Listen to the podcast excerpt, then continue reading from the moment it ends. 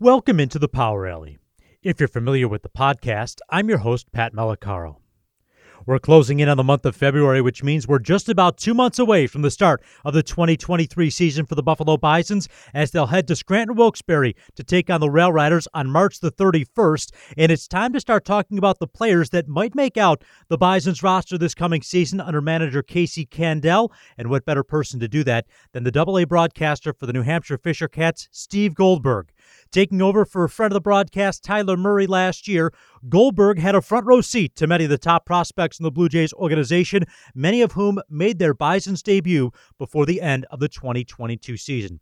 We know what Addison Barger did in just a short time with the Bisons last year. Trevor Schwecke, John Aiello, several of the position players that came up to Buffalo over the final month and couple of weeks of the regular season last year.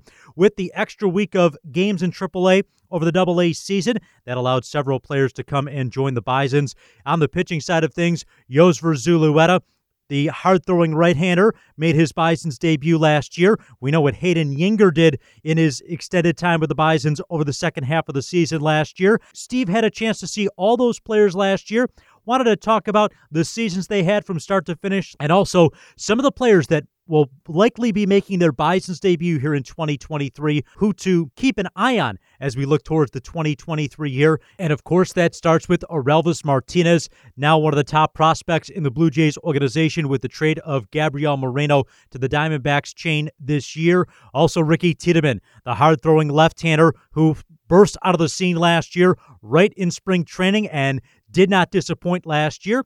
I wanted to talk to Steve about all the different prospects right here in the Power Alley.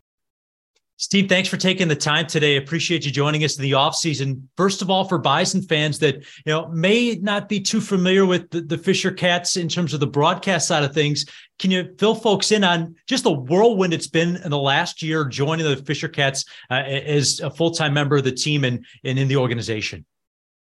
Yeah, yeah, absolutely. I mean, big shoes to fill with uh, Tyler Murray leaving for Worcester. Um, you know, an outstanding opportunity for him and you know he was really gracious with um, you know helping me out and you know imparting some wisdom on me just you know stepping into the role so late in the off season last year but you know being a guy myself with with a deep background in minor league baseball you know it wasn't it wasn't something that I was you know totally unfamiliar with but you know certainly a challenge when you you know you start up with a new team and you know it's it's it's opening week already you know the players are arriving your your first second day in the office and you know you're trying to get to know everybody and get a pulse on the organization when when you were just hired so late in the off season. So you know one of the one of the great things about last year was you know just how warm and inviting everybody is in the blue jays organization and you know also getting to see a lot of guys that you know ultimately went up to buffalo you know a guy in max castillo early in the season who made an impact in the big leagues and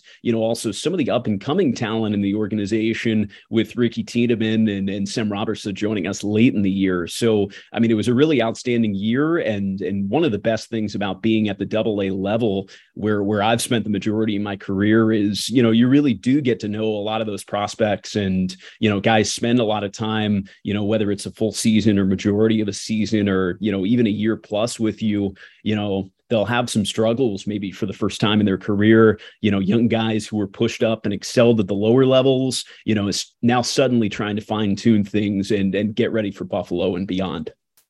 And for yourself personally, you're you're a New England guy, so I have a feeling being back in the New England area, uh, up in New Hampshire, that that has to feel like home for you, just just naturally. Oh yeah, I mean that was just one of the, beautiful things about it. You know, first interviewing for the position, and you know, trying to picture myself, you know, moving moving across the country, but you know, back home. And, you know, I remember those, you know, first couple of phone calls after I was offered the job and accepted and, you know, getting on the phone with my family and, you know, surprise, I'm going to see you next week. And, you know, I've got, um, you know, my, my, my parents aren't up here, but, you know, but my grandma's in, in the Boston area, you know, aunts, uncles, cousins, and, you know, this off season just being full time and, you know, still living up here, you know, having an opportunity to, you know, dig my heels into working in the Boston area on the college side, and then also, you know, just bumping into some of those familiar faces, family and friends, you know, just around the area. And, you know, as you know, you know, with this career choice, you know, you might be taken, you know, all over the country, all over the world, you know, different cities and, you know, be far from home, be far from your family. You know, it's really nice just to, you know, have a place to go for the holidays or, you know, pop in for a couple of hours on somebody's birthday and, you know, grab lunch or, um, you know, just, just, just being able to do that was, you know, one of the beautiful things about this job. And as the season rolled on last year for, for the Fisher Cats, and uh, you had a front row seat to it, and, and sure, you look at the the wins and losses, not where you want it to be at the end of the year, but how did you feel, maybe just in a general, broad sense, the progression of the development of the players in the organization that that maybe started the year in New Hampshire and, and kind of you know felt their way through those struggles that you talked about at the outset, and and kind of grew as players. Yeah, I mean, like you said, I mean there were there were challenges on the win loss side of things. Um, you know, the ERA was much higher than you'd like. You know, walking too many batters for for this league and this level, but but overall, I mean, you did see potential and and stacking stacking the New Hampshire roster up against other teams in the East Eastern League and around double A. It was one of the younger groups that you would have. I mean, our average age was only about 23, 24 for majority of the season. You know, there were, you know, for the most part, you know, multiple guys who were, you know, 20, 21, 22, you know, just being pushed and, you know, elevated in the system. And and and they were challenged. I mean, you know, guys who come to mind are Elvis Martinez, despite the power numbers, you know, he was playing both positions on the left side side of the infield and, you know, had some defensive struggles at times. And then also, you know, just trying to put the ball in play. I mean, he had so much just natural pop with the bat, but, you know, actually putting balls in play, getting singles and doubles too and you know not just being a, a, a, true two outcome player you know home run or strikeout and you know being able to see him work through some of that and and improve by the end of the season. Um, you know sebastian espino is another guy who comes to mind. Uh, you know came over minor league rule five for the mets. I mean, certainly a guy that the Blue Jays have invested in and have stock in, but really was pushed up to this level for the first time this year and and had to, you know, try to work himself out of a funk for majority of the season, you know, batted under the 200 mark, which was much lower than you'd like. But again, I mean, that's a guy who's in his early 20s. I mean, we'll probably be back here again to start the season, have another go at double A pitching and, you know, being able to see some of that from some of those young guys just being tested and being challenged for the first time yes, while it didn't amount in wins and losses, you did see small improvements over the course of the year. And you mentioned a little bit about about the pitching, and that's one area I think you know position player wise. Sure, sure, there were players, and we'll talk about them in a moment that came up to Buffalo, but they didn't go back necessarily to New Hampshire uh, the way that uh, uh, pitchers went back and forth between Double A and Triple A. Guys like uh, Gabriel Ponce comes to mind. Got a taste of Triple A experience, went back to Double A, you know, in maybe his case and others that may have gone up and down, how did you feel they handled you know those opportunities and the ability to get better is you know seeing what it took to be a AAA? Yeah, I mean, getting getting that taste of AAA batters, and you know, as a as a pitcher, you know, you're facing a lot more hitters with major league reps and major league experience, and you can't necessarily finesse AAA hitters in the same way that you can double A hitters. So a lot of pitchers, I mean, you'll see, you know, guys who just absolutely shove at this level all of a sudden go up and get lit up in Buffalo. And, you know, from what the mental side of things, you know, how do those guys adjust and how do they react to that? And, you know, seeing Ponce come back here, you know, you mentioned him, you know, a couple of other guys too come to mind, Sean Rackoski, uh, Parker Caracci towards the end of the season, uh, really, really pulled things together and you know did well here and, and and finished out the season strongly up in Buffalo too. Um, but yeah, I mean, guys who are bouncing back and forth, and you know, part of that is just the needs of the major league club in in any given moment. And you know, if they're light on pitching, you may have guys from Double A that really aren't Triple A ready going up and getting a taste. You know, you kind of know they'll wind up being back in a couple of weeks, but but still for them, I mean, just getting an opportunity to to travel in Triple A, play in front of bigger crowds, get that experience up there. I mean, that's kind of what it takes to get ready for the next level. And it's not as much about you know which team you're playing for, whether it's New Hampshire or Buffalo in a given moment. You know, it's it's it's just you know everybody you know matures and develops differently. And you bring up a, great point because I, I feel like guys like Parker Caracci, uh, Yosver Zulueta, who came up to Buffalo and pitched well, who is, you know, a lot of things Blue Jay fans are expecting of um, just injuries have have hampered his professional career in the in the organization so far. But uh, Zulueta specifically, uh, he came up, pitched really well, and you're looking to him maybe in 2023 to be a key contributor, maybe early on uh, to the Bison's uh, pitching staff. Yeah, I mean, even even at one point this year, before before like a mid to late season injury, I mean, there was talks about him potentially going up and making an impact in the majors last year. So, I mean, I can't say how much longer he's going to be in Buffalo. Um, I mean, control was an issue for him here, but but his stuff is outstanding. And you know, when when he can locate and you know spot the fastball, the slider, I mean, that's that's big league stuff right there. And I mean, I don't, I don't think he's too far off. And I mean, I'd imagine he's a guy who starts in Buffalo, and you know, knock on wood, if he can stay healthy, he's a guy that the Blue Jays could potentially turn to at some point. You know, maybe by the midway point of this year. Um, but you know one of the things that i really like now just just about the way that that the new minor league schedules go you know it's kind of nice that you guys play on a little bit longer than we do when we play on a little bit longer than dunedin does. And you have that opportunity for some of those guys to come up late in the season you know guys who wouldn't be on a double a roster you know at all over the course of the year or or, or a triple a roster too but guys who you know who have shown and you know that they can that they can contribute and you know also just capping their year earning a late season promotion whether it's to double a or whether it's to triple a you know getting getting a taste of what's to come and almost like a cameo in a sense you know a glimpse into the future. Um, you know whether all those guys are back or not you know you probably wind up seeing you know a good bulk of those guys who were up late in the year you know starting the year in buffalo this year.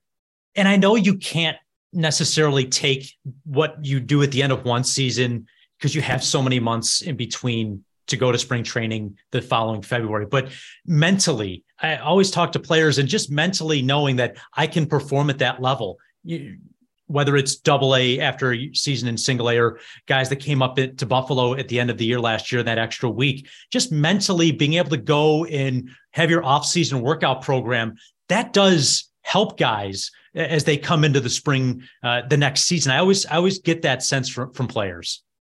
Yeah, and and every year, year in, year out, I mean, you always see those guys who had a brief stint. Maybe maybe they were hot and cold, you know, struggled a little bit late in the year. You're kind of thinking to yourself, well, you know, is this guy really all that I've been reading about? And you know, is he really, you know, worth all that hype and you know all that all that attention that he's getting? And you know, then all of a sudden, just after, you know, maybe like 15 to 30 games, you know, late in the season at that level, having his ups and downs, goes into the off season, has an outstanding spring training, turns heads, you know, puts on a little bit more muscle maybe, and you know, all of a sudden just comes back early in the season and crushes it. So, you know, year in year out, there are guys that are that are doing that, and you know, it's just kind of a it's a guessing game, right? You know, who's gonna who's gonna wind up, you know, being the guy that makes the impact, and and a lot of times it's a guy that maybe you didn't have on your radar, and you know, maybe you saw and you know you were lukewarm about, you know, kind of whatever, but uh, you know, but it's just such a small sample size. And, you know, when you see a guy for 20 to 30 games, but then all of a sudden, you know, see him after a full off season, spring training, you know, get some experience in some big league spring games, maybe for the first or second time in their careers, and then all of a sudden come back to the level, whether it's here or or up with you guys and and really look like they're ready for that next step one of the things at the AAA level, and I feel like this is something that will carry through this year, was the lack of traditional starting pitching. Sure, Casey Lawrence was a starter for the Bisons uh, his entire season when he was in Buffalo. Thomas Hatch up until the final couple weeks, but pretty much from mid June on, the organizational philosophy was to get pitchers into the bulk role. And that's the, the buzz term now. And maybe start for two innings and see how things go and then piece it together afterwards. Um, someone like Hayden Juenger, I believe, did that uh, several times in New Hampshire. Is that something that that the Fisher Cats uh, employed as well uh, as part of that organizational philosophy? Yes, yes, hundred percent. I mean, we had, I don't know, you know, one one or two guys that really come to mind that were true starters for the majority of the year. But I mean, outside of those guys, you know, you mentioned Juenger, prime example, you know, a guy who's going to be pitching a few innings, you know, maybe it's as a starter, maybe it's in a relief role.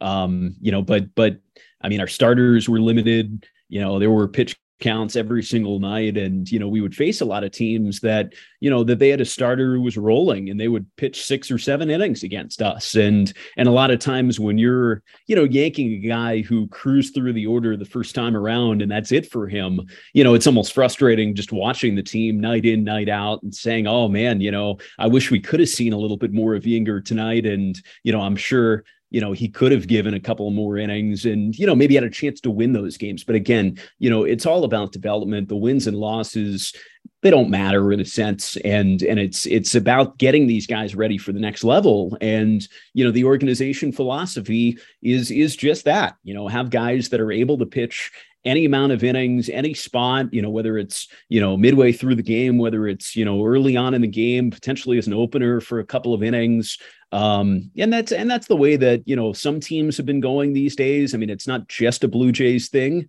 but but it is something that you know that I did notice, you know, across the line with us, and you know, saw again just following box scores up with you guys. And in just the final month or so of the season, um, the Fisher Cats fans were treated to one of the top organizational prospects, and now one of the top left-handed pitching prospects in all of the game, according to MLB Pipeline. And that's Ricky Tiedemann. Uh, only what 11 innings worth of work, four yeah, starts yeah. with the Fisher Cats last year. You know, what were maybe your expectations? What did you see um, from that fastball? That uh, everything I've read and watched on video has great sink on it. Uh, oh yeah, I mean, outstanding movement. You know, control was there, command was there. You know, he could he could locate, hit his spots, which you know oftentimes is a struggle for guys who are new to Double A, and especially just being that young, coming up at 19. But but we had read a lot about him, and you know had had watched him with Dunedin and with Vancouver, and he you know breezed through those levels and and up to us late in the year. Um, you know, his his innings were capped. I mean, we knew we were only going to have him for a few series. You know, it was going to be shorter outings. And and talking to our pitching coach last year, uh, Jim Czajkowski, about him, you know, we we both agreed that obviously his stuff was phenomenal, and he looked like like a guy who you know was ready for the next level. But but only seeing him go through the order once you know you don't have you know that that that second opportunity to face guys and for guys to make adjustments to it. So you know while while he was absolutely dominant in his time with us he was only facing the batting order once you know in in majority or if not all of his starts. So so it's a little bit hard to judge you know from that standpoint. Um you know if he's back to begin the year next year you know i'd love to see him um, you know, maybe not on as tight of a pitch count, be able to go four, five, maybe even into the sixth inning, you know, face guys twice or maybe even three times um, in a given night at this level. See how he adjusts see how they adjust and you know see how he works himself out of some jams that that he just wasn't put in. But i mean the fact of the matter is what we saw from last year you know lived if not exceeded the hype coming in I know Bison fans are certainly excited potentially to see him pitch this year. Uh, another name that I've kept my eye on and somebody we've heard about over the years is Adam Kloffenstein, right-handed starter, what 18 starts last year, 19 overall appearances with the Fisher Cats. How did how did his season you know, from from a bigger perspective kind of look to you and what things he was kind of working on throughout the course of the year? Yeah, I mean, I would I would say for him it was a tumultuous year. Um, but again, you know, another guy that, you know, you watch him pitch, you know, he's got a big frame, he's a big guy. And, you know, you forget how young he is and, you know, dealing with double A pitching. And he was, you know, one of the more true starters. And they were pushing him in some of his outings, you know, going four to six innings. Um, it, it just seemed like in a lot of his starts, he didn't get off to good starts and he had a rough first innings and was almost digging himself out of a hole, you know, just barely skating his way through the first, maybe facing seven or eight batters. You know, some nights he would only give up a couple of runs, but, you know, was one fluky thing away from, you know, having a having a horrible inning and not being able to get out of the first at all. Um, and then all of a sudden he would, you know, work things out and get under control for the rest of the start and and and and wind up having a decent outing. So so it was an up and down year. I mean, if you asked him, I'm sure he wasn't pleased with last season, and you know may wind up repeating the level again next year. But but but a guy who you know, at the end of the day, he was he was young and he was being challenged for the first time, and you know, yeah, might have fallen in the prospect ranks, so to say. But you know, at the end of the day, the Blue Jays know what they have in him, and you know, are still are still you know he's still developing, and you know, they're still taking the time to you know improve some of those mechanics and and get a little bit more uh, consistency with him on the position player side of things, there are a lot of con- key contributors that came up from New Hampshire throughout the course of the year. Spencer Horwitz is someone who kind of just burst out of the scene at the beginning of July and really not knowing if he'd stick in Buffalo much past a couple of weeks he excelled and uh, somebody that I think easily became a, a, fan favorite for the way he played the game, and and that kind of I feel like that that was one of the bright spots of the many that um, you can look towards last year of guys that came up and really excelled here at AAA. Yeah, Spencer was that kind of guy here in New Hampshire as well for the first few months of the year. And it seemed like anytime there was like a doubt in your head, or, you know, maybe you had a couple of rough games strung together and you're like, all right, you know, now he's going to start coming back down to earth. You know, all of a sudden he would just whip out a four for five game, you know, hustle out a couple of doubles, have a have a late hit that drove in a run in a key spot or, you know, a home run here and there. He's got plenty of power can play all over, you know, infield, outfield, you name it. So, I mean, really, really a guy that um, that the Blue Jays, you know, kind of lucked out in in in having, and you know, the way that that he's developed, and you know, really worked himself from a guy who you know wasn't on the radar as far as you know top prospects go to a guy who's you know really just a just a cut away from the big leagues, um, and you know may get that opportunity uh, for the first time this year. You know, another guy uh, late in the season that we got, and ultimately you got uh, Addison Barger. And I mean, another guy who, you know, completely off of anybody's radar. You know, if you ask people, you know, guys who, you know, cover MLB prospects, you know, if you ask them about Barger early in the season, you might not have gotten much from them, but um, but but he really you know turned a lot of heads and you know again just another another grinder you know a guy who plays the game really well you know shows up hustles both both defensively and at the plate. You know, a guy who, you know, may not have some of those raw tools that other guys have, but just so much consistency in their their their approach, um, you know, just miles ahead of, you know, some other guys. So yeah, I mean, he's another guy who, you know, I'd imagine will probably start out in Buffalo to begin this year, you know, we're playing the guessing game. And, you know, you guys will really get get get a longer opportunity to enjoy him before he's up in Toronto or in the majors. Yeah, somebody who had a hit in every single game that he played in with the Bison's. Amazing, at 10 or 11 games last year and, and had a multi home run game. I, I, was curious, and I'm glad you brought him up in just kind of how the coaching staff in Cesar Martin and, and everybody kind of figured out where uh, you know, Barger might play on one day or for in Orelvis in being such a top prospect. You know, what was what was the the the match game, so to speak, of where they'd be in the lineup and positionally every day and and how that kind of played out through the year. Yeah, I mean, it did kind of vary over the course of the year. Um, you know, both both in the infield. You know, early on in the year it was you know uh, Spencer Horwitz, and you know sometimes he'd be at first, sometimes he'd be in the outfield or DHing. You know, same thing with the Relvis. It was you know typically a couple of nights at short, a couple of nights at third. You know, a night maybe DHing, and then an off day in a given series.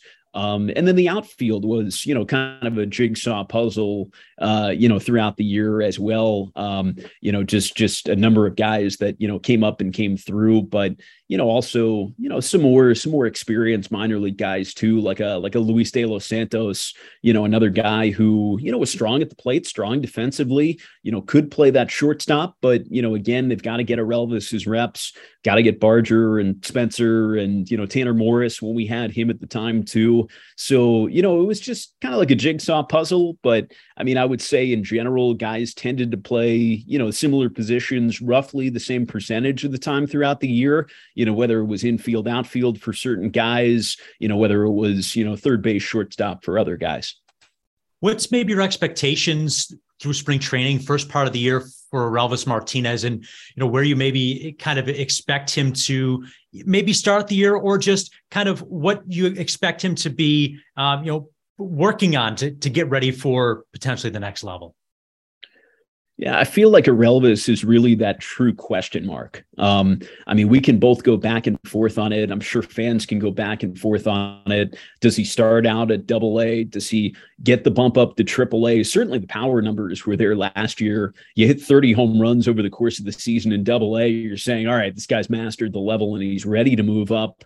But some of the other stats, you know, bulk over the course of the year weren't, weren't quite where you would like them. But again, you know, he's one hot spring training away from getting the nod and getting the bump up to Buffalo. I don't I don't feel like he was a guy that, you know, massively struggled at this level. And there were still, you know, a lot of areas in which he excelled consistently over the course of the year. But there are still areas of his game that do need improvement. But but he can get that here, he can get that in Buffalo. So at the end of the day, it's a Blue Jay decision.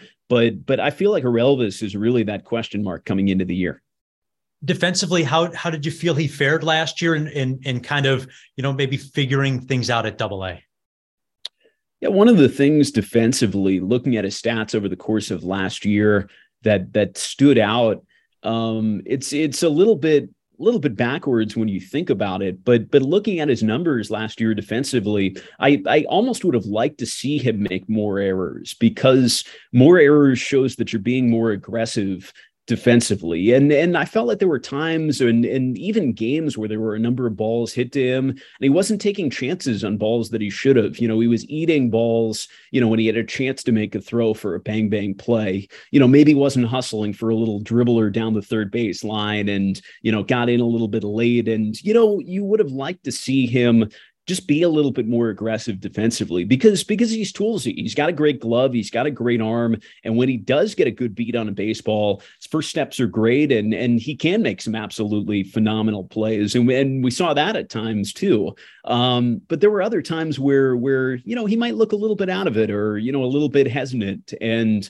you know again just a guy who's extremely young and um, you know being being really pushed and really challenged and you know in an uncomfortable spot as well playing some third last year. And you know it it, it takes a little bit of time to get comfortable. But i mean that's something where if he is back at this level i'm sure there'll be you know an even greater focus on that you know looking forward to to higher levels. And you know same thing in buffalo if if he starts out there I know I'm going to put you on the spot with this question, so I apologize in advance. But is there a kind of under the radar player that was with the Fisher Cats last year that you think really could make an impact in, in Buffalo? Maybe not immediately in, in 2023, but somebody that um, Bison fans maybe see next year and and really make an impact on this team. Yeah, a couple come to mind. I'll say uh, just for starters, one of the guys that you saw late in the year, Parker Caracci, and you know from from early season, mid season on, I remember he had one outing, and it was it was late in the game against Somerset, and he got absolutely shelled. I think it. I can't remember if it was an extra inning game or just you know late, maybe like eighth or ninth inning, and just absolutely got lit up. I think he gave up like six runs in the inning, but but after that, just started mowing guys down, um, just absolutely dominated the hitters. And I think maybe that was the catalyst, that spark that, you know, really like lit his fire. And and from that point on, he looked like a completely different pitcher and went up and and shoved in Buffalo late in the season last year.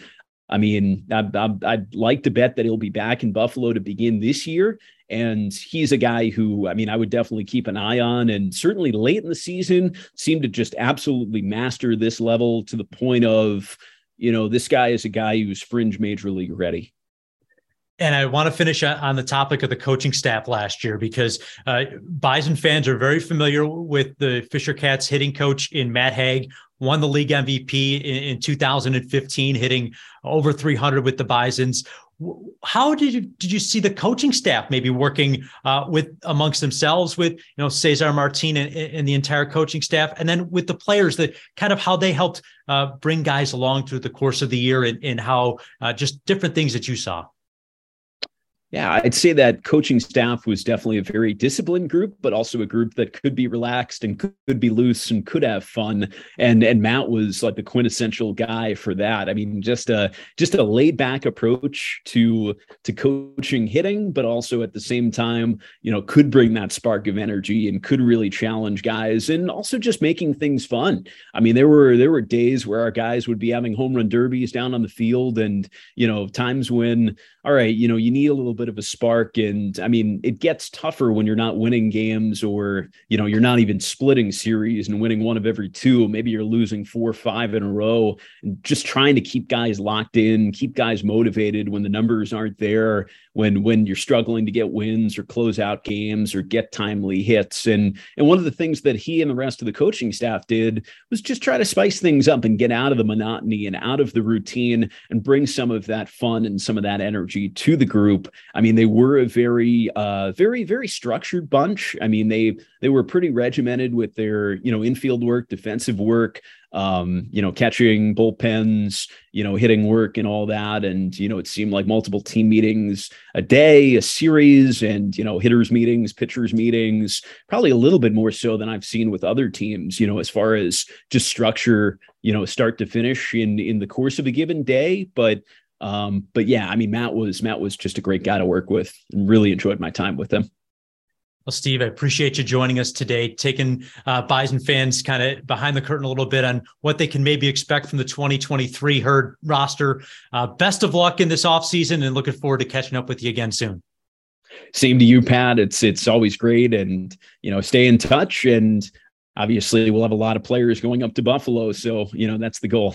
Our thanks again to Steve for joining us in the Power Alley. Looking forward to catching up with him over the course of the 2023 season. He has been an invaluable resource to the Bisons as several players came up from New Hampshire last year, as we discussed, and looking forward to keeping that relationship going here this season.